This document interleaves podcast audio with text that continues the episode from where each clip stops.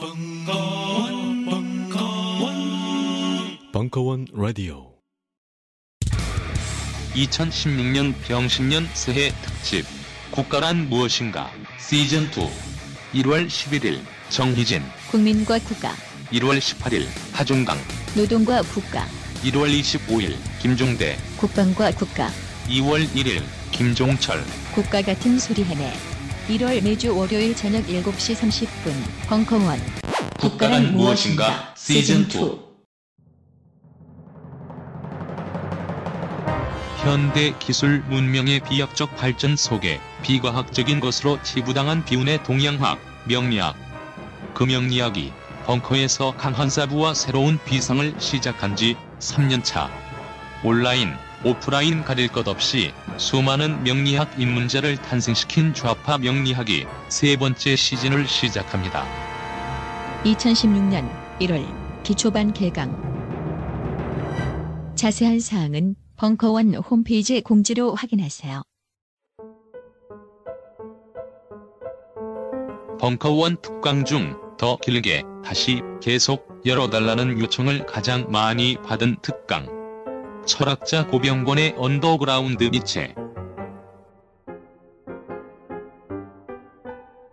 1년여의 기다림 끝에 2016년 1월 더욱 가공할 무기를 들고 고병권 사부가 돌아오니 그것은 바로 다이너마이트 니체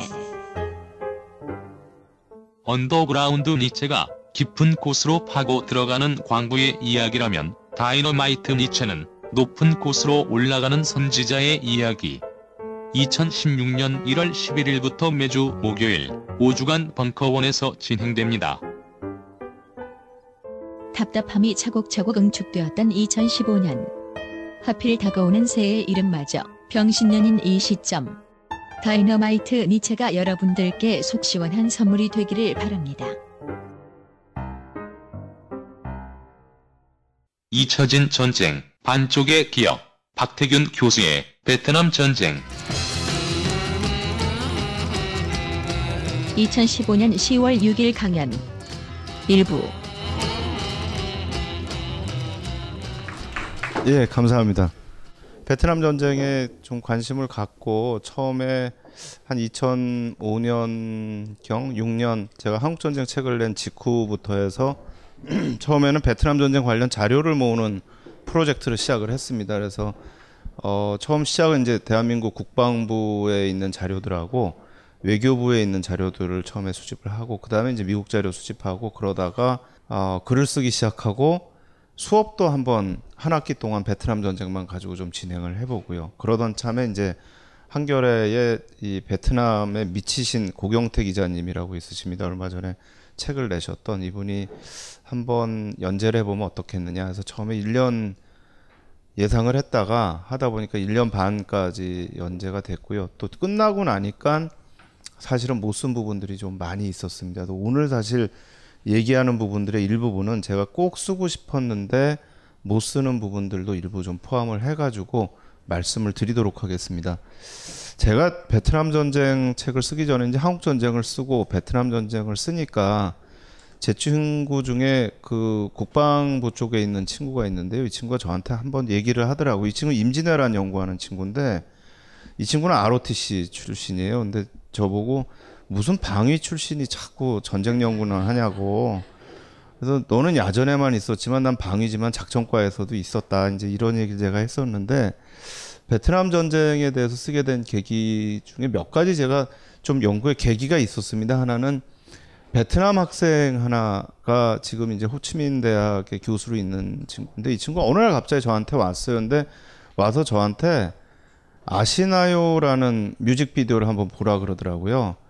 그래서 아 왜 그러느냐 했더니 그게 아시나요가 조 누구죠 조 조성모 의 그 조성모가 한 노래인데 굉장히 잘 만든 뮤직비디오예요. 근데 그 내용이 이제 베트남 전쟁의 내용들을 쭉 하고 있는데 이 친구가 굉장히 화를 내면서 베트남에 그런 여자는 없다.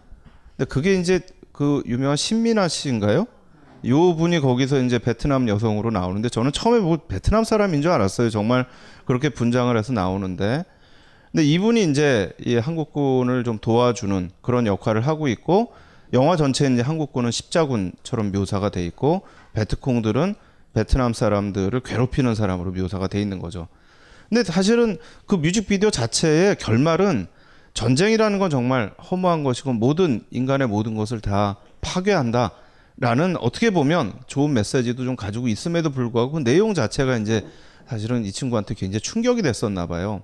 그러니까 이게 이제 우리 사회가 가지고 있는 베트남 전쟁에 대한 인식이 뭔가라는 고민을 하기 시작을 했는데 박정희 시대에 대한 학술 대회를 제가 호주에서 한번 하게 됐습니다. 울롱공 University라고 하는 곳인데 거기서 이제 많은 전 세계 다양한 국가에서 사람들이 왔고요. 특히 호주는 동남아시아 쪽에 상당한 이해관계를 갖고 있기 때문에 동남아시아 학자들이 많이 왔어요. 근데 거기서 서울 이 한국에 있는 굉장히 인류 대학 중에 한 군데의 교수님이 오셔가지고 발표를 하시면서 첫 마디가 뭐였냐면 베트남 전쟁은 한국에게 신이 내린 선물이다. 딱 이 얘기를 하신 거예요.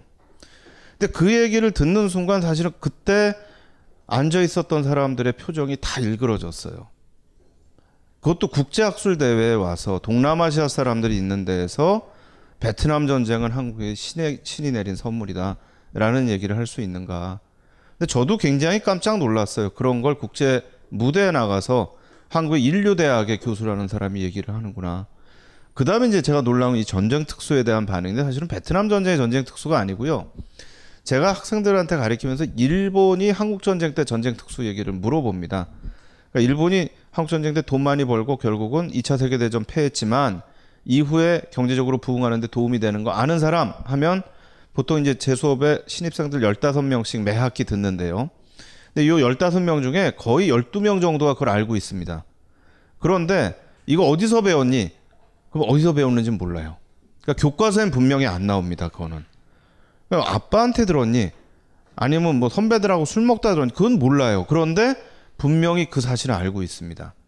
아, 전쟁을 하면 특히 남의 나라에서 전쟁을 하면 돈을 버는구나. 라는 인식들이 들어가 있었다라는 것도 저한테 굉장히 충격이었고 마지막으로 세계사적인 인식과 한국 내에서 인식이 너무 다른 겁니다. 베트남 전쟁에 대해서. 미국은 베트남 전쟁에서 너무나 성찰을 많이 했어요. 근데 우리는 베트남 전쟁에 대한 성찰이 없습니다. 우리가 생각하는 베트남 전쟁은 돈을 벌었던 전쟁 이라는 거 외에는 또는 라이따이한 또는 무슨 사이 블루사이공인가요? 그 정도 외에는 사실은 베트남 전쟁에 대한 인식이 없습니다. 그러니까 우리는 베트남 전쟁에 대한 성찰을 하지 못하고 넘어갔다라는 부분들이죠. 또 그것과 함께 제가 놀란 게 뭐냐면 그 자료 조사를 하면서 기존에 나왔던 외국에서의 유럽과 미국에서의 연구 성과들을 쭉 읽으면서 그 안에 한국군이 없는 거예요. 너무 깜짝 놀랐어요. 특히 미국의 학자들이 쓴 이 베트남 전쟁에 대한 책들에는 한국군이 없습니다. 근데 당시에 한국군은 베트남에 있었던 외국 군대 중에 전투 부대로는 미군 다음으로 두 번째로 큰 규모였습니다. 뿐만 아니라 1972년이 되면은요, 73년에 이제 한국군이고 미군이고 다 철수를 하는데 이미 69년에 닉슨 독트린이 나오고 나서 미국은 70년부터 미군을 조금 조금씩 빼기 시작합니다. 71년에 대거 빼고요. 72년이 되면 베트남에 있는 한국군 숫자가 미군 숫자보다 훨씬 많아집니다. 그러니까 어떻게 보면 71년까지는 베트남에서 있었던 미국의 전쟁이었지만 72년이 되면 베트남에서 있었던 한국의 전쟁이 됩니다. 뿐만 아니라 72년에 한국군들이 굉장히 많은 피해를 봅니다. 특히 앙케페스 전투라는 게 아주 유명한 전투인데요.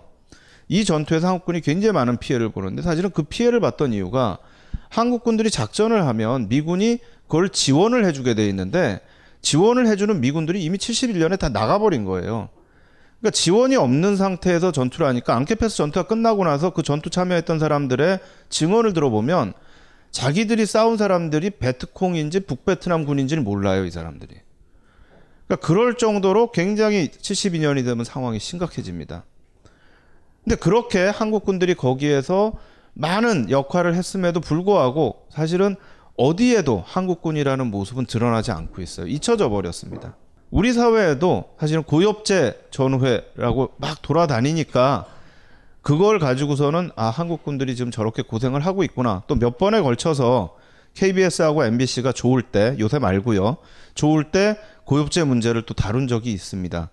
그러니까 또 저희가 베트남 전쟁에 대해서 또 참전했던 사람들의 고통에 대해서 저희가 조금이나마 인식을 하는 건데 사실 정부가 어떤 대우를 해줬는가. 이분들이 정말 그 당시에 정부가 동원돼서 가서 피해를 입었기 때문에 그거에 대한 보상을 제대로 받았는가. 지금 어떻게 생활하고 있는가. 또 많은 분들이 거기 와, 갔다가 와가지고서는 트라우마 때문에 정신병으로 고생하다 돌아가셨는데 이분들에 대해서는 어떻게 국가가 대우를 하고 있는가. 사실은 제대로 못하고 있다라는 거죠. 그러니까 어떻게 보면 저희가 양민학살 문제를 가지고 보면 한편으로는 가해자지만 실제로는 국가에 의해서 동원됐던 피해자였던 한국 군인 완전히 세계사 속에서 잊혀져 버려 있는 거예요. 그래서 제가 아 안 되겠다 베트남 전쟁을 한번 꼭 해봐야 되겠다. 그래서 이제 제가 이 연구를 시작을 했습니다. 근데 이거를 시작을 하면서 아 베트남 전쟁에 대해서 나와 있는 문헌들을 보니까요. 특히 첫 번째 제가 주목을 했던 게 교과서입니다. 근데 교과서들에 보면은요 대부분 이 베트남 전쟁을 한국 전쟁과 마찬가지로 남북 전쟁으로 묘사를 합니다. 남베트남과 북베트남의 이데올로기 전쟁. 우리 한국 전쟁처럼 북한의 공산주의와 남한의 자유시장, 자본주의 사이의 전쟁이라고 이해를 하고 있지만 사실은 베트남 전쟁은 완전히 성격이 다른 전쟁입니다. 베트남 전쟁은 기본적으로 남베트남 정부와 남베트남 정부에 반대하는 게릴라들의 전쟁입니다. 그러니까 내전이죠. 근데 실제로 책에 나오는 거는 그렇게 나오지를 않고 있다라는 거예요. 그리고 또 하나 저희가 생각해야 될 것은 그런 전쟁이기 때문에 사실 외부에서 개입한다라는 것이 의미가 없다라는 거예요. 내전이라는 거는 내부에서의 문제이기 때문에 외부에서 개입해서 해결, 해결하기 굉장히 힘듭니다. 한국 전쟁만 하더라도요. 한국 전쟁이 시작은 내전으로 됐지만 시작하자마자 기본적으로 국제 전쟁으로 이게 비화가 됐고 중국까지 참전을 하면서 냉전의 시작을 알리는 전쟁이 됐습니다. 그런데 베트남 전쟁은 다릅니다. 전쟁의 무대도 남베트남에 한정됐지 북베트남이 무대가 되지 않습니다. 북베트남은 폭격의 대상만 됩니다. 그건 제가 좀 이따 다시 말씀을 드리겠습니다. 근데 이런 전쟁에 대해서 제가 보면서 아, 이 전쟁이 한국 전쟁과 무관하지 않다. 한국과 무관하지 않다. 이런 부분들을 굉장히 많이 느끼게 됐어요. 그래서 그 부분들을 중심으로 해서 오늘은 강의를 좀 하도록 하겠습니다. 우선 첫 번째는요. 베트남 전쟁은 한국 전쟁으로부터 직접적인 영향을 받습니다. 그러니까 이게 뭐 한국군 파병 이전에 이미 시작부터 그런데요. 한국이 1953년에 정전 협정을 맺습니다. 이 정전 협정을 맺는 굉장히 중요한 게 뭐냐면요. 53년 7월에 정전 협정을 맺고 나서 중국군이 한국에 지원해 주던 그 방향을 베트남 쪽으로 돌립니다. 그래서 북베트남을 지원하기 시작을 합니다.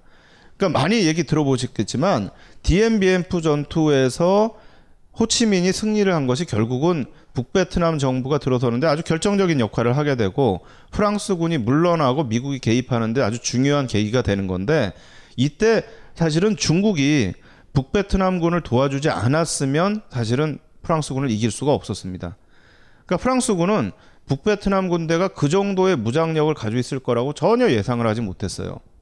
근데 그렇게 도와줄 수 있었던 중요한 요인은 한국에 집중하던 중국이 베트남 쪽으로 돌릴 수 있었고 그게 이제 정전협정이라는 게 결국은 53년 7월에 이루어졌고 이 DMBF 전투가 54년 봄에 이루어집니다. 그러니까 그 기간 동안에 있었던 변화라는 것이 직접적으로 첫 번째 영향이 됐고요. 두 번째는 이제 제네바 회담입니다. 이 제네바 회담은 정전협정문에 보면 그렇게 되어 있습니다. 정전협정이라는 거는 많이 들어보셨겠지만 제가 한국전쟁이라는 책에도 언급을 했습니다만 이건 전쟁을 완전히 끝내는 협정이 아닙니다. 정전협정은 전쟁을 중지하는 협정입니다. 그러니까 지금도 저희가 정전협정 밑에 있다라는 것은 전쟁이 완전히 끝난 게 아니고요. 전쟁이 중단된 상태에 저희가 살고 있습니다. 그러니까 이런 상황에서는 북한이 내일이라도 우리 쉴 만큼 쉬었으니까 전쟁 시작한다. 라고 해도 국제법적으로 이건 위반이 아닙니다. 쉬고 있는 상태이기 때문에. 그러니까 상당히 지금 불안한 상태인데 그렇기 때문에 이제 정전협정이 뭐라고 되어 있냐면요. 모든 정전협정은 그게 항상 데드라인이 있습니다. 언제까지 한다. 그러니까 보면 이스라엘하고 팔레스타인이 그 사이에서 정전협정, 휴전협정 뭐 여러 개를 맺었어도요. 계속해서 싸우는 게 뭐냐면 거기엔 항상 시간이 붙습니다. 그러니까 이스라엘과 팔레스타인 사이에 2주간의 정전하기로 합의를 했다. 두 달 동안 휴전하기로 합의를 했다. 딱그 2주, 두 달 이렇게 되어 있습니다. 이스라엘하고 이집트 사이에 보면은요. 이스라엘하고 이집트 사이에 50년대부터 1979년까지 수없이 전쟁이 있었는데요. 그 사이에도 계속해서 정전협정, 휴전협정이 있었습니다. 근데 그 갈등을 끝낸 게 79년에 캠프 데이비스에서 평화협정을 사인을 합니다. 카터 대통령의 제가 보기엔 거의 유일한 업적인 것 같은데 이스라엘 총리하고 이집트 대통령을 불러가지고 캠프 데이비스에서 평화협정을 맺고 그 이후로 이스라엘과 이집트 사이에 갈등이 없어집니다. 물론 그 결과라는 게 굉장히 비참했던 게 이스라엘 총리하고 이집트 대통령이 다 암살당해요. 그거로 인해서. 근데 우리도 사실은 정전협정을 평화협정으로 바꾸지 않는 한은 제가 보기엔 남북 간의 불안한 상태가 계속 되는 거예요. 근데 이 정전협정에 뭐라고 돼 있냐면요. 정전협정의 유효한 기간을 최후의 평화적인 협정이 또는 해결책이 달성될 때까지라고 돼 있습니다. 그러니까 우리도 이 정전협정이라는 건요. 평화적인 최후의 해결책이 마련되면 끝납니다. 그게 이제 평화협정이죠. 정전협정은 평화협정으로 가야만 끝납니다. 그런데 뭐라고 돼 있냐면 정전협정을 맺고 나서 세 달 안에 고위급 회담을 열어서 여기서 평화적인 해결책을 마련한다. 이렇게 돼 있어요. 그럼 이제 1953년 7월 27일에 정전협정을 맺었으면 1953년 10월 27일에 고위급 회담을 열어서 평화협정을 열고 그럼 세 달 만에 전쟁이 끝나는 겁니다. 그러니까 정전협정이라는 게 평화협정으로 전환되게 돼 있는 거죠. 그러니까 이제 이승만 대통령이 아이젠하워 대통령한테 편지를 써요. 우리가 이렇게 했으니까 세 달 지나면 10월 27일 날 나는 북진을 시작하겠다. 이제 정전협정 끝나니까. 이제 그게 이제 이 시효를 사실은 잘 보여주는 겁니다. 근데 그걸 때문에 열린 회담이 바로 이 제네바 회담입니다.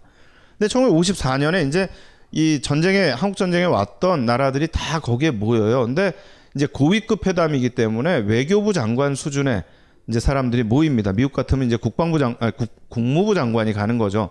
근데 모여서 얘기를 하는데 합의를 보지는 못해요. 이게 1년 전까지만 해도 죽으라고 싸웠던 사람들이 모여가지고 평화협정 한다는 게 이게 안 되거든요. 거기다가 이승만 대통령은 평화협정을 맺을 의지가 없는 사람이에요. 하루라도 빨리 우리는 북진 통일을 해야 된다. 라고 주장을 하니까 우리 쪽에선 변형태 외무부 장관이 갔는데 합의가 안 나는 거예요. 한, 한국 문제에서는 아무 해결책을 내놓지 못하고 그 대신에 내놓은 게 베트남을 분단을 시킵니다.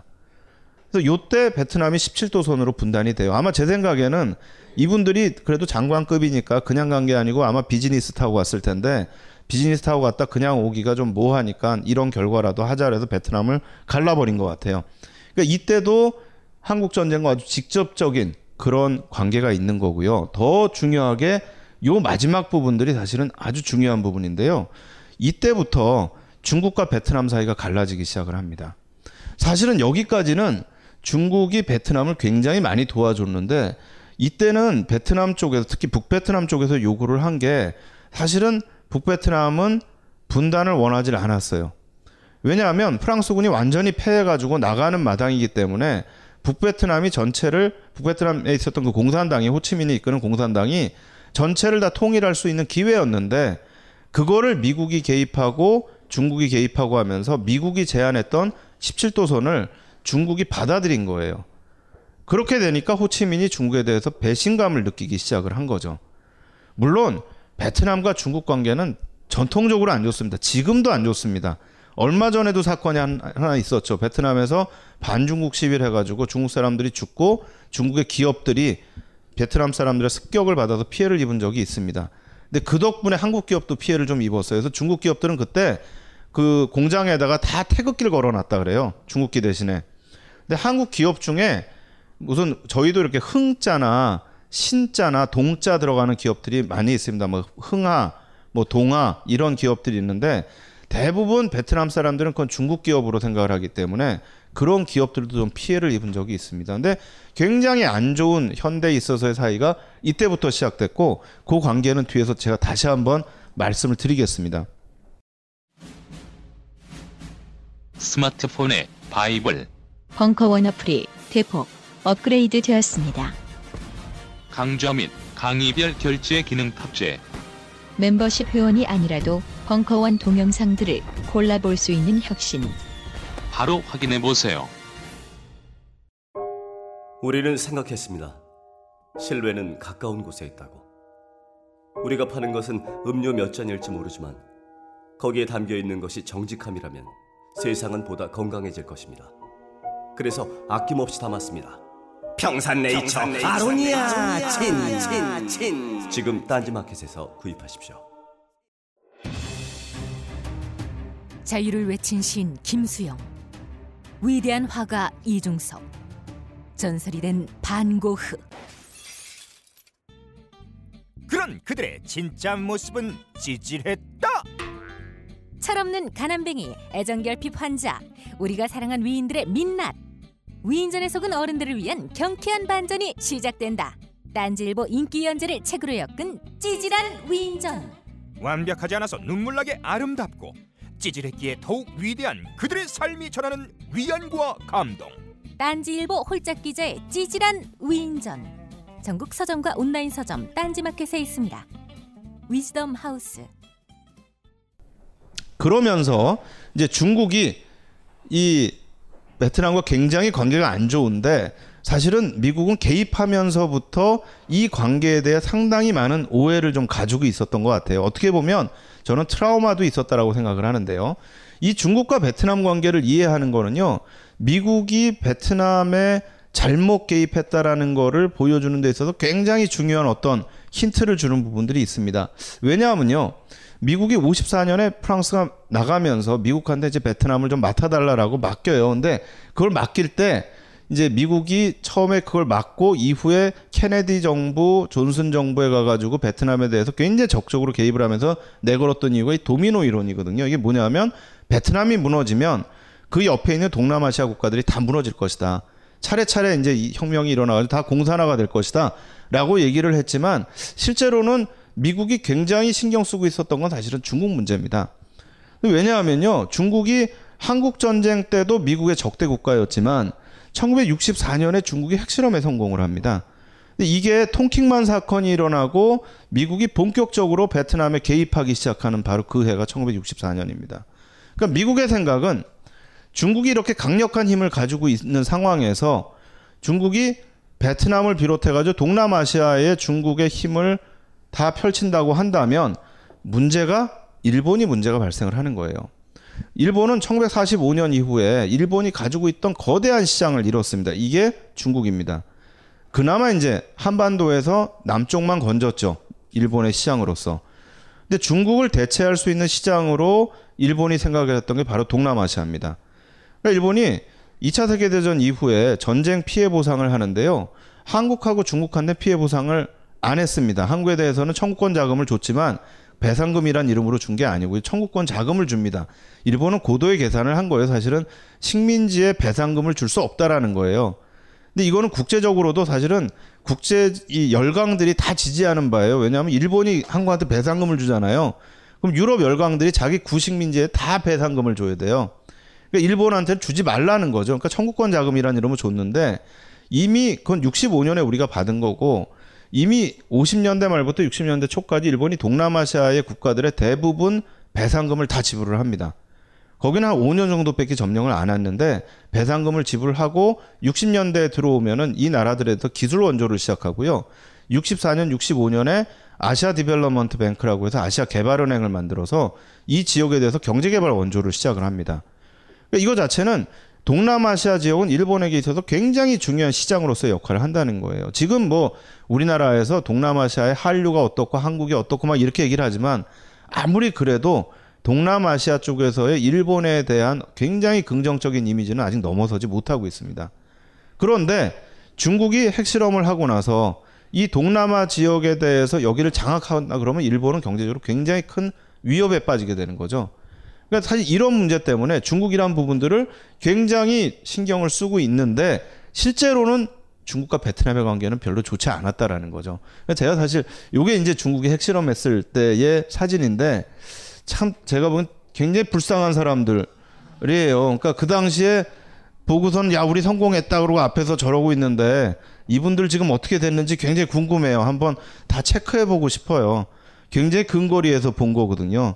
근데 그 당시엔 사실 이게 그렇게 위험하다라는 걸 인지 못할 때인데 이거의 충격이 굉장히 컸던 거죠. 사실 보면은 이런 부분들이 있는 것 같아요. 한국 전쟁도 50년에 시작할 때 1년 전에 소련이 핵실험을 했습니다.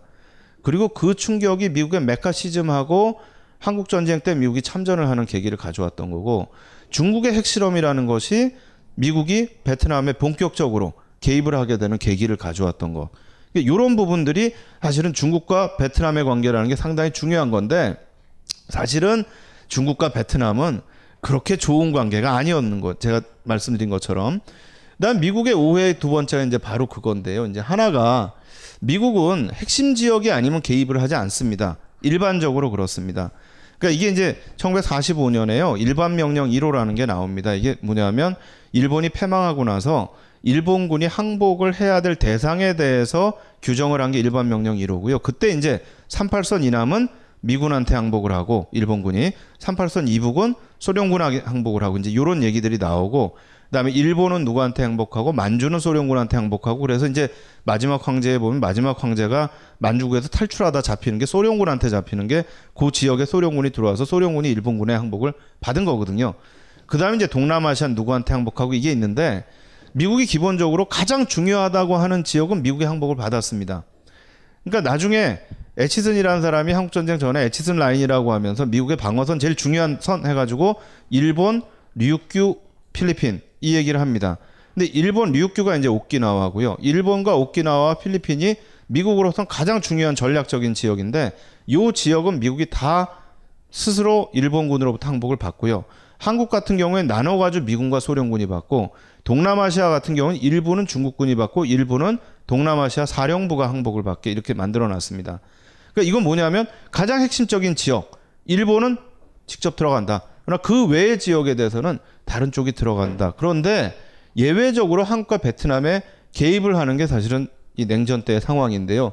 이거는 핵심 지역은 아니지만 핵심 지역을 보호하기 위한 전략적으로 굉장히 중요한 지역이라는 의미를 갖습니다. 그러니까 한반도를 보호한다. 한반도를 지킨다. 개입을 한다라는 의미는 사실은 미국의 아시아에서 제일 중요한 축인 일본을 보호한다라는 의미를 갖는 거고요.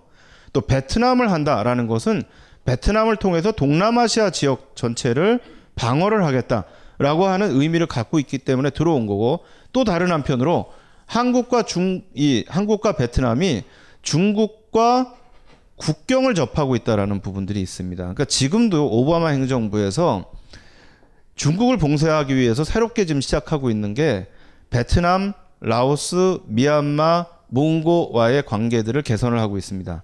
근데 이게 중국을 둘러싸고 있는 주변국이에요. 근데 사실 제가 중국 학생들한테 그런 얘기를 많이 합니다. 중국 뭐 전문가들도 만나서도 제가 그런 얘기를 하는데 중국이 반성해야 된다. 왜 반성을 해야 되냐면 중국이 주변국 중에 중국하고 친한 나라가 딱 하나밖에 없어요. 파키스탄입니다. 근데 파키스탄이 진짜 말썽쟁이 국가거든요. 파키스탄에서 오신 분 안 계시죠? 혹시 제가 이런 얘기하면 싫어하실 것 같아서. 제일 관계 좋은 건 파키스탄이고 그 다음에 관계 좋은 게 북한이에요. 그 외에는 중국의 주변국 중에 중국하고 관계가 좋은 나라들이 없습니다.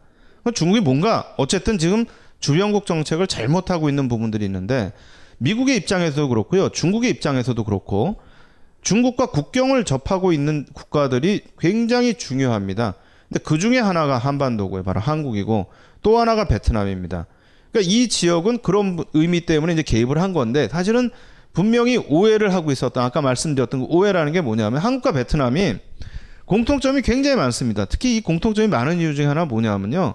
바로 중국과 국경을 접하고 있다라는 숙명적인 그런 부분들이에요. 그러니까 이게 한국과 베트남이 공통적으로 조공 국가입니다. 그러니까 오랜 기간 동안 중국과 조공 관계를 맺었어요.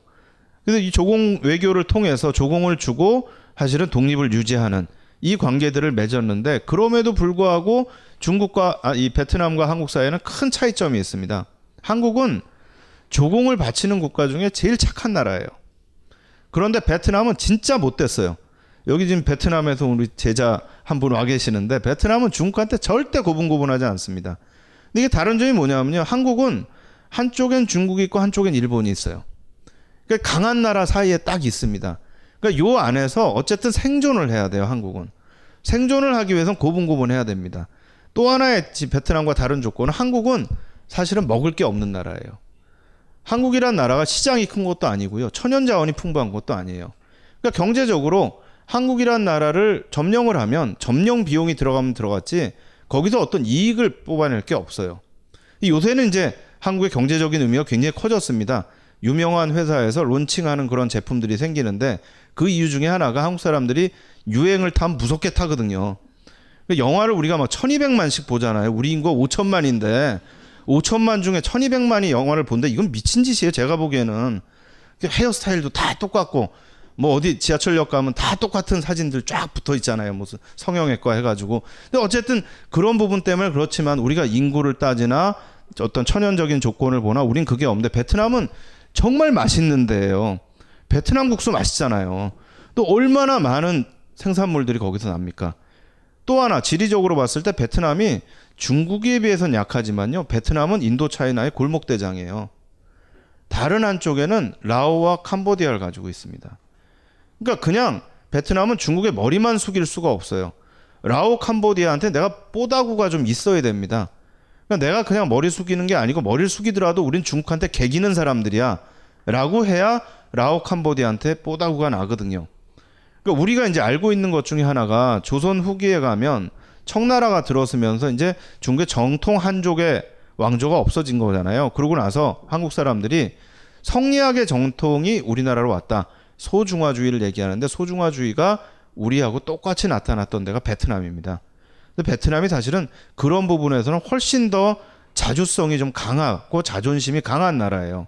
근데 그렇기 때문에 전통 시대부터 현대 이르기까지 중국과 베트남 관계가 그렇게 꼭 좋지는 않습니다.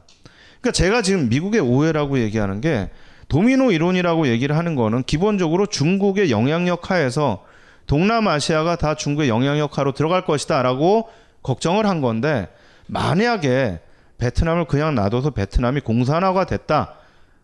근데 그런다고 해서 그러면 베트남과 공, 이 중국이 좋은 관계를 유지했을까? 저는 절대 그렇지 않을 거라고 봅니다. 그러니까 이게 두 가지 측면이 있습니다. 하나는 그러면 중국이 베트남을 도와주지 않았느냐? 도와줬습니다. 도와줬지만 베트남이라는 나라는 기본적으로는 그냥 중국에 고분고분하게 갈 나라가 아니었기 때문에 1975년에 결국 베트남 전쟁이 끝나고 76년에 베트남이 통일 선언을 하고 정확히 3년 있다가 1979년에 국경 분쟁이 일어나 가지고 중국이 베트남을 침공을 해요. 덩샤오핑이 지시를 하는 거예요. 베트남을 치라고. 실제로 굉장히 심각한 전투가 일어납니다. 국경 지역에서. 그러니까 이런 관계들을 본다 그러면 사실은 미국이 개입하지 않았어도 베트남이라는 나라가 공산화가 그냥 됐어도 베트남이 중국의 영향권 하에 들어와서 전체가 동남아시아 전체가 중국 영향권 하에 공산화가 되었을 것이냐? 저는 그렇지 않았을 것이라고 본다라는 거죠. 그러니까 그런 부분에서 사실은 미국이 굉장히 심각한 오해를 하고 들어간 것이고 또 한편으로 그런 부분들이 미국의 트라우마를 만들어낸 부분들이 있는 것 같아요. 이건 제가 베트남 전쟁의 이 책에 쓰면서 굉장히 중요하게 좀 얘기를 했던 부분인데요. 이게 이 미국이 전쟁을 하면서 이 전쟁이 굉장히 문제가 많은 전쟁이 뭐냐면 미국 사람들이 쓴 책을 보면 그런 얘기들이 나옵니다. 전 세계에서 전쟁을 하면서 대부분의 전쟁들이 선전포고를 합니다. 니네 나쁜 놈들, 그러니까 우리가 이 나쁜 놈들을 하기 물리치기 위해서 전쟁을 하는 이게 명분이거든요. 명분 없는 전쟁을 할 수는 없기 때문에 그런데 존슨 행정부에서 전투 부대를 본격적으로 파병을 하면서 선전포고를 안 해요. 그러니까 실제로 베트남에서 가서 싸우는 군인들이 자기들이 왜 싸우고 있는지 모르는 거예요. 그러니까 선전포고를 해야 우리의 목표가 뭐고 뭘 죽여야 돼 뭐가 악이고 뭐가 선이고 이게 있어야 전쟁을 하는 건데 이거 자체가 애초에 시작부터 없는 거예요. 거기다가 이 전쟁을 보면요. 미국이 17도선을 넘지를 않아요. 베트남이 17도선 분단이 되어 있는데 17도선 이북에 대해서는 폭격은 합니다. 그러니까 북폭이라고 해가지고 그 지역에 대해 폭격을 하는데요. 17도선 이북으로 지상군이 올라가지는 않습니다. 근데 왜 그럼 지상군이 올라가지 않느냐? 사실은 중국이 무서운 거죠. 올라가면 중국이 개입할 것이다. 그거는 미국이 한국 전쟁 때 트라우마를 가지고 있는 거예요. 그러니까 미국이 한국 전쟁에 대해서 미국 정부가 합동참모본부에서도 나온 합동참모본부의 한국 전쟁 사회라고 하는 그 책을 보면 거기에 뭐라고 나와 있냐면 사실은 메가도의 판단 중에 가장 큰 실수 중에 하나가 38선 이북으로 진격을 한 거예요. 인천 상륙 작전 이후에. 왜냐하면 유엔군을 만들 때도 처음에 유엔군의 임무라는 것은 원래의 국경선을 회복하는 겁니다. 원래의 국경선은 38선이에요. 38선까지 갔으면 사실은 거기서 그냥 전쟁이 끝났어야 되는데 이걸 올라간 거죠. 근데 이 올라간 게 결국은 중국을 초대를 했거든요. 중국을 초대했을 때 미국은 급격하게 무너졌습니다. 그래서 처음에 제가 놀랐던 것 중에 하나는 중국군이 참전한 직후에 미국 정부에서 미국 정부는 아니었어요. 합동 참모본부였던 것 같은데요. 합동 참모본부에서 한국 망명 임시 정부를 세울 계획을 세웁니다. 그러니까 중국군이 워낙 강하게 밀고 내려오니까 미군이 완전히 전열이 흐트러, 흐트러 져 버린 거예요. 근데 최근에 제가 베트남 전쟁을 쓰면서 그러면서 미국 문서를 다시 찾아봤더니 이때 미국이 38선까지만 내려올 생각을 한 것도 아니고요. 금강도 아니고 아예 전쟁 초기에 있었던 낙동강 방어선까지 밀릴 것이라고 예측을 했고 거기까지 밀렸을 때 그럼 과연 낙동강 방어선을 지킬 수 있느냐까지 논의할 정도로 미국이 엄청나게 큰 충격을 받았던 거예요. 중국군으로부터. 그러니까 만약에 17도선 위로 올라갔을 때 중국군이 개입을 하면 어떻게 할 것이냐. 근데 제가 아까 말씀드린 것처럼 베트남과 중국의 관계가 나쁘기 때문에 그러면 17도선 이북으로 미군이 올라갔을 때 중국이 개입을 안 했을 것이냐? 저는 개입했을 거라고 봅니다. 그건. 그러나 개입을 했건 안 했건 간에 미국으로선 전쟁을 하는데 군인들한테 목표를 줘야 돼요. 제가 방위받을 때 그랬거든요. 방위받을 때 선임하사가 니네 오늘 여기 아스팔트 여기서부터 여기까지 다 깔면 퇴근이다. 이게 사실은 그런 얘기 했잖아요. 저희 우스갯소리로 북한이 방위 때문에 못 내려온다고. 군인인데 이상하게 레이더망을 교란시키는 도시락을 들고 다니고 군인인데 저녁이 되면 집에 가 퇴근을 하는 거예요. 그, 근데 방해받을 때 저희가 이제 제일 좋았던 게 그거예요. 여기까지 아스팔트 깔면 니네 퇴근 그러면 열심히 깝니다. 목표가 있거든요. 근데 군인인데 미군들을 보내놨어요. 미국 정부가 니네 북베트남까지 올라가가지고 거기까지 다 북베트남 점령하면 우리 전쟁 끝이다. 한 목표가 명확하게 딱 있잖아요. 근데 지금 군인을 보내놓고 사실은 미군이 한 역할은 PKO 역할을 한 거예요. 평화유지군입니다. 거기에 들어가서 남베트남 정부 지켜주는 역할을 한 거예요. 근데 군인들이 사기가 오를 수가 없는 거예요. 이런 전쟁에서는. 그러니까 기본적으로 미군들이 거기에 가서 이 전쟁을 통해서 내가 여기 도대체 왜 왔는지, 그럼 내가 여기서 어떻게 하면 전쟁이 끝나서 집에 갈 수 있는지라고 하는 목표 자체를 갖지 못하고 싸운 전쟁이 이 전쟁이죠. 한국군은 좀 다릅니다. 한국군들은 1년 하면 나왔습니다. 계속 교대가 됐습니다. 그러니까 한국군들은 어쨌든 나는 살아서 1년을 채운다. 이 목표라도 있어요. 미군들도 물론 기간이 있습니다만 경우에 따라서 미군들은 기간이 많이 늘어난 사람들도 있습니다.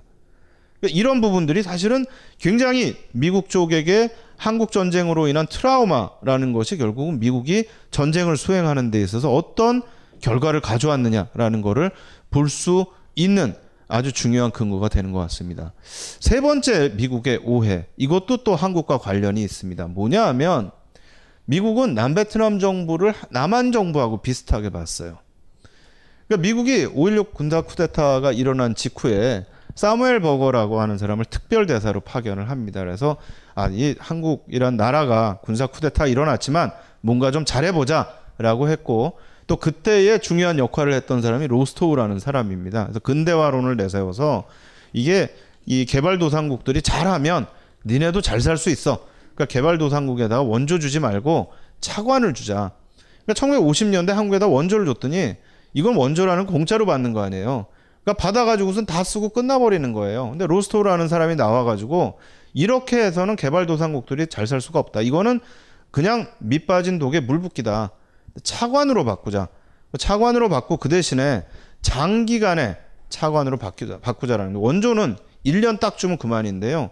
차관이라는 거는 5년, 10년을 계획을 가지고 줍니다. 차관은 내가 계획을 가지고 가서 미국 정부에다가 이 계획을 주면 미국 정부가 심사를 해가지고 아, 이게 현실성이 있다.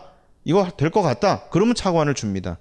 근데 왜냐하면요, 차관은 갚아야 됩니다. 물론 굉장히 이익이 낮기 때문에 이게 저희가 뭐 5년 거치, 10년 거치 이렇게 합니다. 그러면 5년, 10년 동안 안 갚아도 되고 그 이후부터 원금을 갚아 나가면 되는 거예요. 그러니까 사실은 받는 나라에서 부담 별로 없고요. 또 그거 띄어먹었다 그래가지고 저쪽에서 뭐 공격하거나 이러지 않습니다. 근데 이런 방식으로 이제 경제 개발을 유도해 보자 해가지고 그 정책이 케네디 행정부터 시작을 했고 딱 그 시기가 박정희 정부가 들어서는 군사 쿠데타가 일어나고 군사 정부 박정희 정부가 들어서는 시기가 정확히 일치가 됩니다. 그러니까 요새 이제 나오는 얘기가 이 한국의 경제 성장이 박정희의 공이냐 아니면 미국의 차관 덕분이냐 경제개발 원조 덕분이냐 이런 논쟁이 있는데 사실은 그것 때문에 나오는 건데 어쨌든 한국은 60년대를 통해서 미국이 기대한 것보다 더 잘했어요.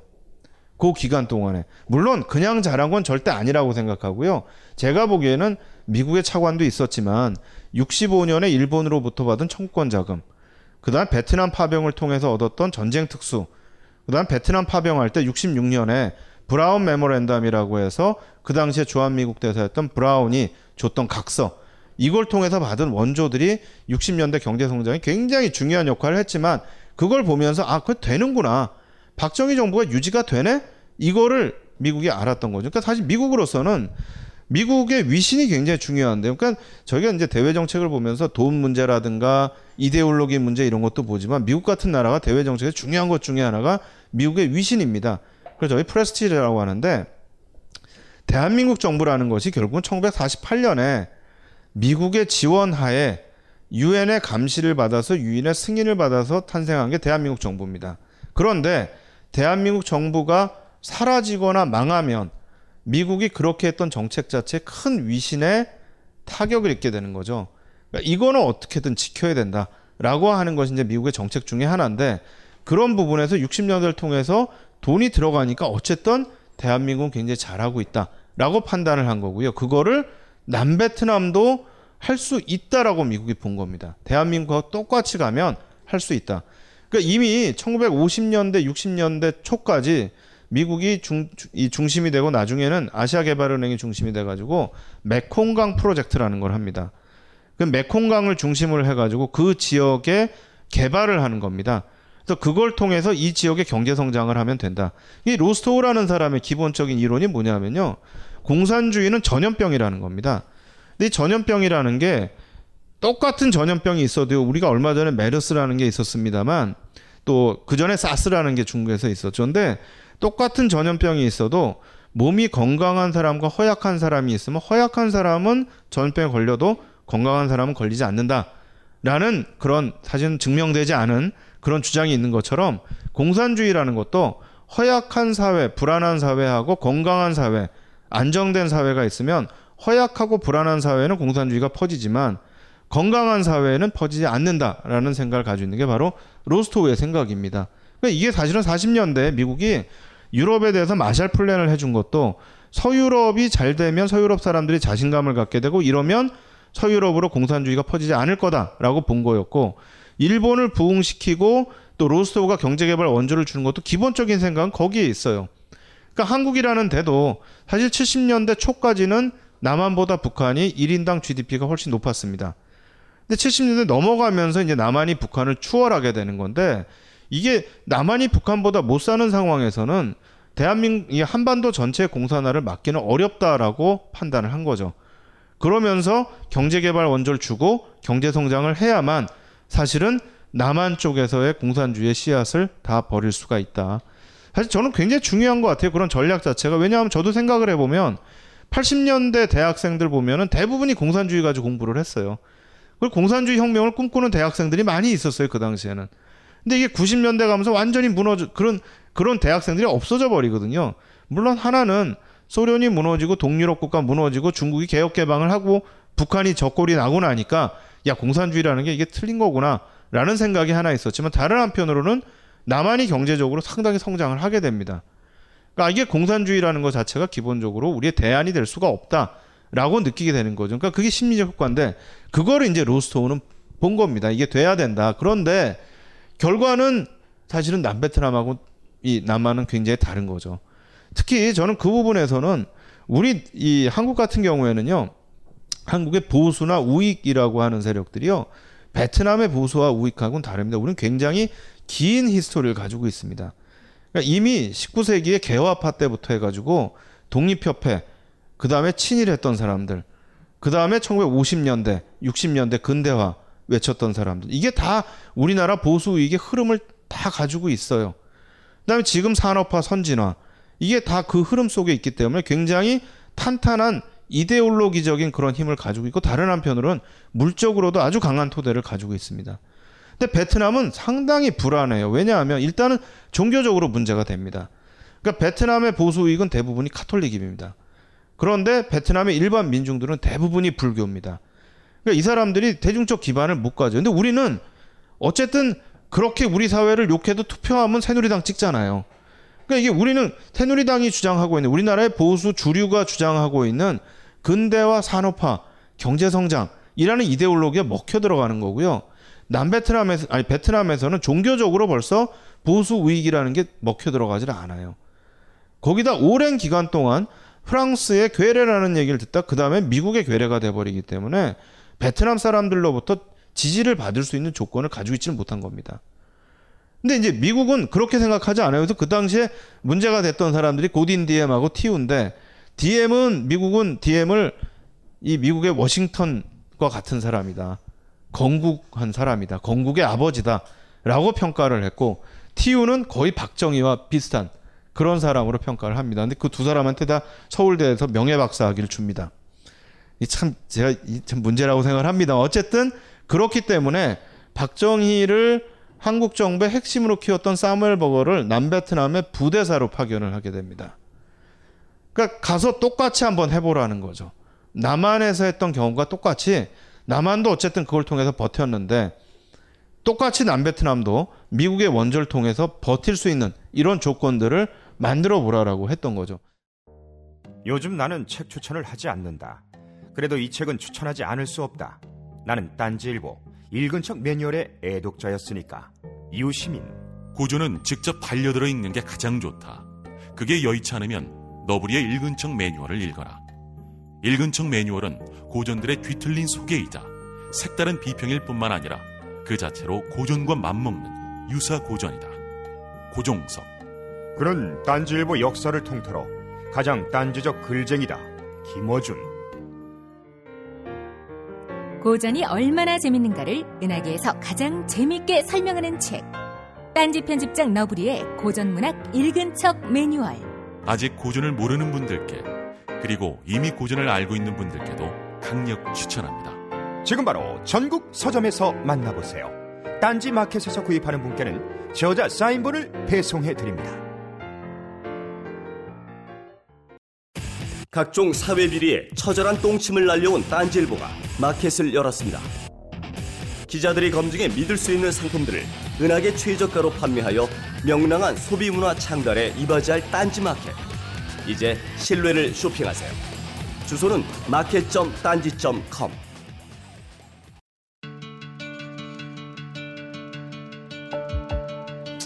여러분들 좀 더 즐겁게 남은 여러분의 인생 동안 단 몇 초라도 더 즐거움을 기쁨을 가질 수 있는데 조금이라도 도움이 되었으면 합니다.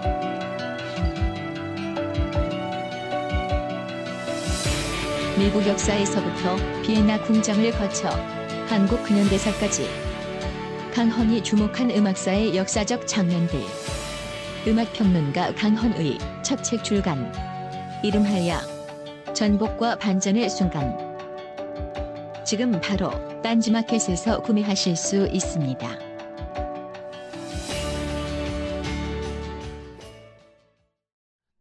이런 걸 보면 잘 나타납니다. 요게 이제 이 국민 재건 운동을 했던 그 당시의 모습입니다. 군사 정부 만들고 그 직후에 했던 국민 재건 운동이 결국 실패를 하는데요. 나중에 이제 요렇게 했던 것이 새마을 운동으로 가는 거고요. 요게 이제 전략촌 사업입니다. 남베트남에. 그러니까 똑같이 이 농촌을 잘 살게 해가지고 농촌에 있는 사람들의 마음을 뭔가 좀 돌려보려고 했던 이런 정책이 이제 미국 쪽에서 취했던 그런 정책들입니다.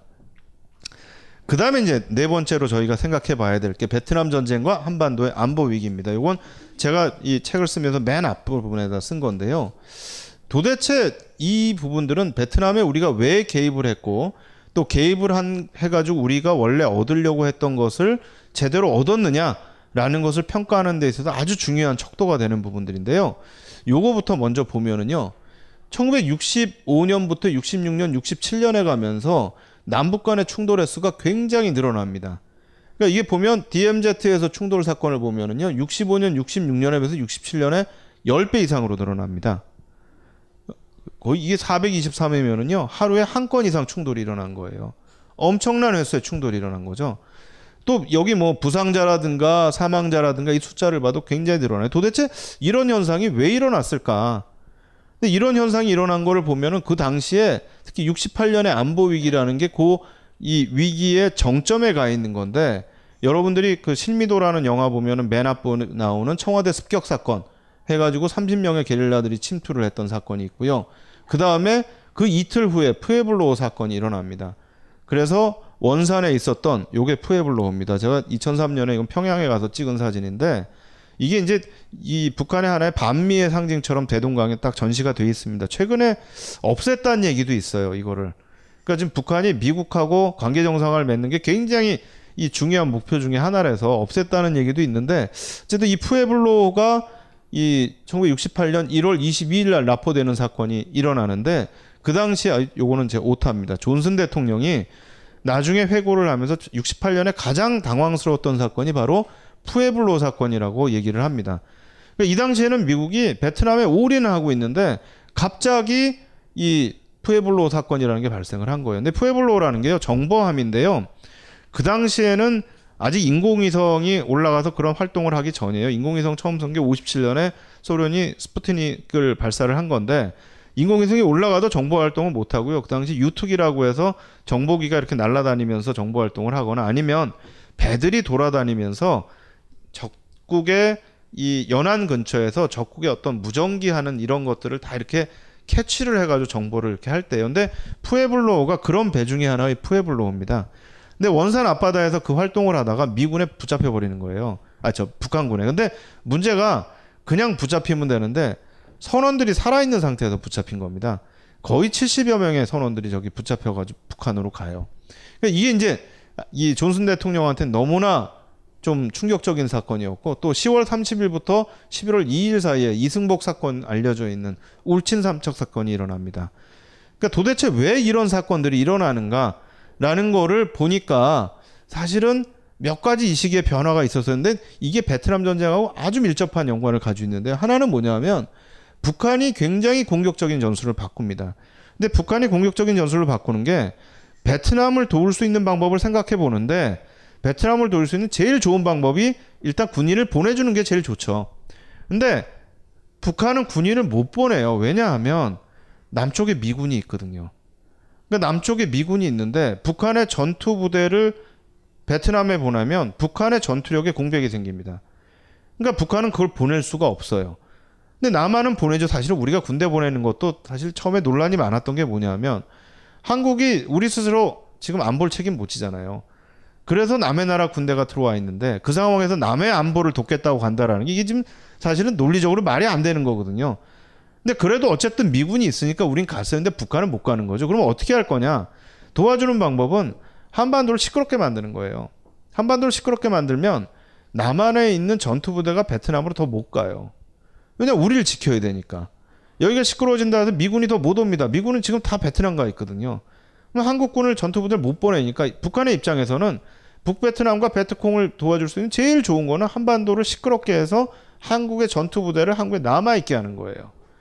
그러니까 이게 66년에 계속 66년 나오면 굉장히 중요한 해입니다. 66년이. 제가 66년에 태어났거든요. 굉장히 중요한 해인데 이때 이제 당 대표 대회를 열었고요. 요 당 대표 대회에서 김정일이 처음 뜨기 시작합니다. 여기서 연설을 하면서 근데 후계자 구도가 처음 북한에서 만들어진 게 또 66년입니다. 굉장히 중요한 해입니다. 그, 그러고 나서 이제 이 북한 쪽에서 4대 군사 노선이라든가 아니면 국방 경제 병진 노선 해가지고 사실은 요게 북한이 경제적으로 침체를 걷기 시작하는 출발점이 됩니다. 그러니까 대거 군사 비용, 이 군사적인 재정을 늘리게 되는 거죠. 이 시기부터. 그러면서 이제 북한의 여러 가지 문제들이 나타나는 건데 다른 한편으로는 북한의 공세와 함께 남한 정부의 적극적인 대응도 아주 중요한 이 시기에 안보 위기가 됩니다. 모든 게 사실은 손뼉을 이렇게 마주쳐야 이 손이 마주쳐야 박소리가 납니다. 하나 가지고 이게 박소리가 안 나고 이게 마주쳐야 되는데 그 당시에 한국 정부도 굉장히 강하게 이 북한의 대응에 이 공세에 대해서 대응을 하게 됩니다. 근데 그 중에 이제 하나가 66년 계속 66년 나옵니다. 10월 30일에 있었던 존슨 대통령의 방문입니다. 근데 요때 이제 필리핀에서 마닐라에서 베트남 참전국 지도자 회의가 열려요. 그래서 이 미국의 존슨 대통령, 나 필리핀의 마르코스, 한국의 박정희, 나 베트남의 어 베트남에 아마 티우가 갔을 거예요. 그 다음에 태국의 키티카촌 이렇게 해가지고 거기서 모여가지고 이제 그걸 하고 나서 오는 길에 다 오는 길에 존슨이 한국에 들립니다. 이제 그때 이제 들렸다가 미군 부대를 방문했다. 미군 그때 부대 근처에 있는 부대찌개를 먹고 너무 맛있다 그래서 부대찌개를 그때부터 존슨탕이라고 했다는 일화가 있는데 이때 방문을 했을 때 존슨 대통령이 서울에 있는데 북한군이 유엔군을 공격을 합니다. 그래서 미군 6명하고 한국군 카투사 한 명이 죽어요. 근데 미국으로서는 이건 비상사태예요. 서울에서 DMZ가 멀지가 않거든요. 근데 그 서울에 미국의 VIP가 있는데 그 상태에서 북한이 유엔군을 공격을 해가지고 미군이 죽은 겁니다. 근데 사실은 미국은 이 사건을 크게 확대하려고 하지 않아요. 이걸 크게 확대하면은 한국군을 베트남에 전투 부대를 보내는데 문제가 되거든요. 그러니까 한국군이 빠졌으니까 북한군이 공격한다 이런 얘기가 나올 수 있기 때문에 그러나 조사는 해야 됩니다. VIP가 있는데 북한이 공격을 했기 때문에 그 부분에 대해서는 조사도 하고 문제가 있을 때는 북한에 대해서 엄중하게 항의를 하고 그거에 대한 보복을 해야 되는 거죠. 근데 조사를 해보니까 어떻게 나왔냐 하면 그 당시에 존슨 대통령이 있을 때 공격을 한 게 존슨이 있어서 공격을 한 게 아니고요. 존슨 대통령이 방문하기 2주 전에 남한군이 북한군을 공격해가지고 북한 연대본부가 폭발이 된 거예요. 그래서 그거에 대한 보복으로 북한군이 남한군을 공격을, 그러니까 유엔군을 공격을 한 거예요. 근데 이 조사가 딱 나오니까 유엔군 사령관이 이제 꼭지가 돈 거죠. 뚜껑이 열린 거예요. 그래서 그 당시에 국무총리하고 박정희 대통령을 직접 만납니다. 만나가지고 절대 도발하지 마라. 한반도가 문제가 되면 안 돼. 왜냐하면 지금 미국은 베트남에서 전쟁을 하고 있는데 한반도 상황이 문제가 되면 여기로 올 수가 없는 거예요. 아까 말씀드린 것처럼 한국 정부는 미국의 도움으로 들어선 정부인데 이 정부가 그 도발에 의해서 북한하고 전쟁이 붙어서 무너진다 그러면 미국이 그걸 도와줘야 되는데 도와줄 수가 없는 상황인 겁니다. 그러니까 나중에 68년에도요. 1.1 사태 나고 포에블로 사건 났을 때 박정희 대통령이 북한에 보복할 계획을 세워요. 실미도에도 보면 그거 나오잖아요. 근데 그 당시에 이제 박정희 대통령이 원산을 공격할 계획도 세우고요. 평양에다가 이 낙하산 부대를 보내서 이렇게 풀 계획도 세웠다는 얘기가 있어요. 근데 미국 쪽에서 사이러스 벤스라는 사람이 특사로 와서 절대로 하지 말라라고 얘기하면서 하는 얘기가 뭐냐면 미국이 대한민국을 도와줄 수 있는 케이스는 딱 하나다. 북한으로부터 침략을 받았을 때만 도와줄 수가 있지 남한이 북한을 먼저 침략했을 땐 절대로 도와줄 수 없다. 이걸 가지고 이제 사이러스 벤스하고 박정희가 한 판을 벌입니다. 청와대에서. 근데 사실 그런 부분에서 미국 쪽에서는 이걸 못하게 막는데 박정희는 계속 합니다. 근데 사실 그때 박정희가 했던 얘기가 몇 가지 얘기가 있는데 하나는 남한군의 사기 문제예요. 그러니까 우리가 맨날 공격을 받는 지금도 마찬가지죠. 북한이 도발을 하는데 이거 보복을 안 하면 군인들의 사이가 떨어진다. 거기다가 우리 군인들이 지금 베트남 가서 싸워야 되는데 여기서 사기를 떨어뜨려 놓으면 베트남 가서 어떻게 싸우느냐. 이 얘기를 하나 하는 거고요. 또 하나는 유엔군 사령관 자체가 좀 애매한 태도를 보이는 게 있고요. 마지막으로 제일 중요한 게 더 많은 원조를 받고 싶었던 부분들이 있어요. 특히 이제 이게 문제가 되는 게 뭐냐면요. 66년에 아까 말씀드렸잖아요. 브라운 메모랜덤이라고 해서 미국이 한국군의 전투 부대가 가는 대신에 한국에 대해서 경제 원조, 군사 원조, 무슨 원조를 다 주겠다라고 약속을 했어요. 근데 그러고 나서 미국 정부가 정한 방침이 뭐냐면 이제는 더 이상은 못 준다. 여기까지다. 라고 딱 미국 정부 방침을 정해요. 근데 그러면서도 미국에서는 한국군을 더 파병해달라 그러거든요. 그러니까 65년, 66년에 한국군이 계속 가고 그 이후에도 파병을 해달라 그러니까 한국 정부가 그냥은 못 가죠. 좀 더 달라 그러면. 근데 이제 한국 정부가 그 당시에는 이제 안 거예요. 경제 원조는 더 이상 안 된다. 그럼 군사 원조라도 받아야 되겠다. 그래서 한국 정부가 요청을 한 게 뭐였냐면 게릴라들의 침투를 막는 반 게릴라, 엔티 게릴라 장비들이에요. 구축함, 헬리콥터 뭐 이런 것들이에요. 그래서 게릴라들이 들어왔을 때 이거를 진압하기 위한 그런 장비들을 달라. 근데 이 장비를 얻기 위해서는 어쨌든 북한과 남한 사이에 뭔가 많이 있어야 되는 거예요. 뭐가 있고 불안해야 한국 정부에서 미국 쪽에서 니네 더 보내달라 그러면 아 그래 더 보낼게 그런데 북한 애들이 저렇게 하는데 우리가 어떻게 그냥 가냐 그럼 저걸 막을 수 있는 장비라도 내놔라 라는 거를 한국 정부에서 요구, 요구하기 시작하는 거죠 그래서 67년 68년 69년까지의 문서를 보면 거의 대부분의 한국과 미국 사이의 문서들이 한국 정부가 반침투 정부를 달린, 달라는 거고 미국 정부는 주긴 주는데 대신에 제발 도발하지 말라는 거예요. 그러니까 이제 이 아까 말씀드렸던 68년에 박정희 정부에서 북한을 공격할 계획을 세우고 나서 그걸 막기 위해서 사이러스 벤스가 왔을 때 그때 벤스가 존슨 대통령한테 보고하는 게 뭐냐면 1967년부터 68년까지 일어났던 남북 간 교전 사건의 3분의 1은 남한 정부가 일으킨 사건이다.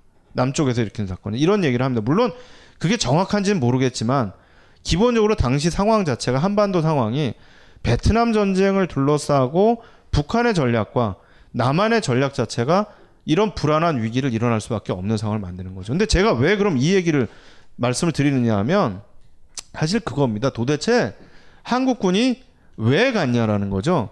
근데 한국군이 왜 갔냐고 했을 때 처음에는요. 저희가 지금 다 생각하는 건돈 벌러 갔다 그러는데 처음에 사실은 돈 벌러 간 게 아니에요. 이게 아 가니까 돈이 된다라고 생각한 거는 사실은 보낸 다음부터 그런 거고요. 보내기 전부터 미국이 경제적인 원조 약속한 게 아니에요. 처음에 태권도 부대 가고 의료 부대 가고 할 때만 하더라도 사실은 돈에 대한 목적은 없었고요. 가장 기본적인 목적이 안보적인 이유고 한미동맹이에요. 그러니까 그 당시에 얘기가 뭐냐면요. 박정희 대통령이 67년 대통령 선거 때 대전 유세에서 한 얘기 그거예요. 그 당시에 많은 사람들이 문제를 제기했거든요. 우리도 우리를 못 지키면서 왜 한국군을 보냈느냐. 근데 박정희 대통령 얘기가 우리가 안 간 미군이 간다. 이런 얘기를 했어요. 주한미군이 갈 거다. 그러니까 주한미군 가는 걸 막기 위해서라도 우리가 있어야 된다. 사실은 이 얘기는 틀린 얘기가 아닙니다. 그러니까 한국군이 가면서 박정희 대통령한테 존슨 대통령이 약속한 게 뭐냐면 한국군이 베트남에 있는 동안은 주한미군의 규모를 축소하지 않겠다. 또 만약에 주한미군의 규모를 축소한다면 사전에 한국 정부와 협의하겠다. 이거를 박정희 대통령한테 약속을 합니다.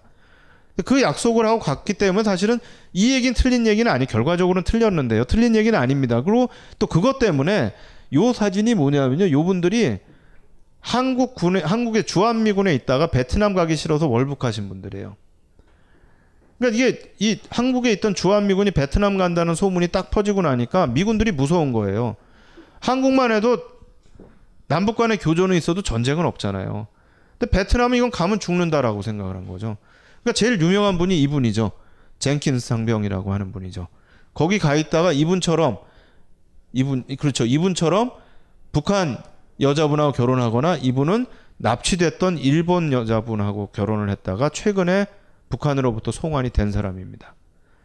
그러니까 실제로 제가 보기에는 이 얘기는 틀린 얘기가 아니고 또 그런 부분에서 본다면은 사실 안보적인 측면이 굉장히 중요한 거고 또 한미 동맹을 결실해야 한다.